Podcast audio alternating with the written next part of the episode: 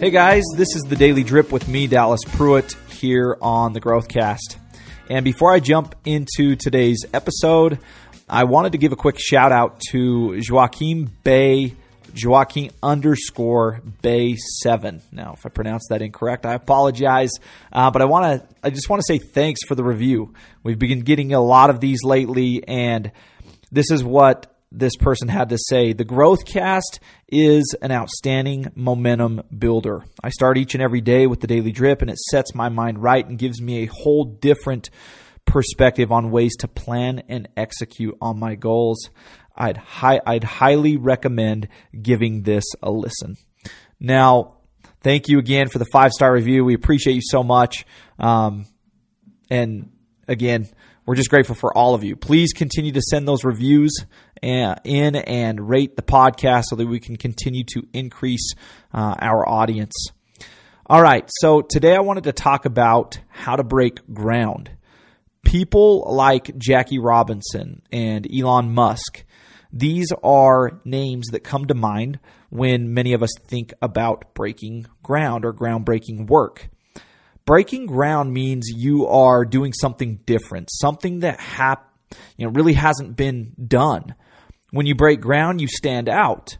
Now, breaking ground isn't necessary for growth or however in any industry it's it's important to not get stuck in just doing things the way they've always been.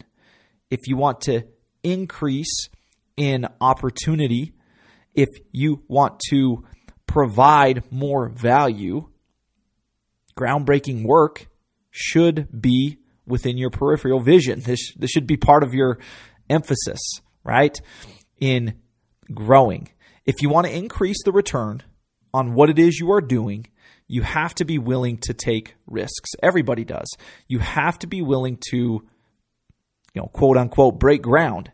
Taking calculated risks that pay off is the way we increase our return. There is an electrical engineer by the name of Seymour Cray.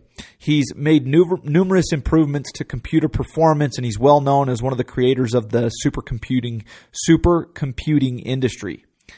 Here is what he has to say about the importance of groundbreaking work. He says, One of my guiding principles is don't do anything that other people are doing.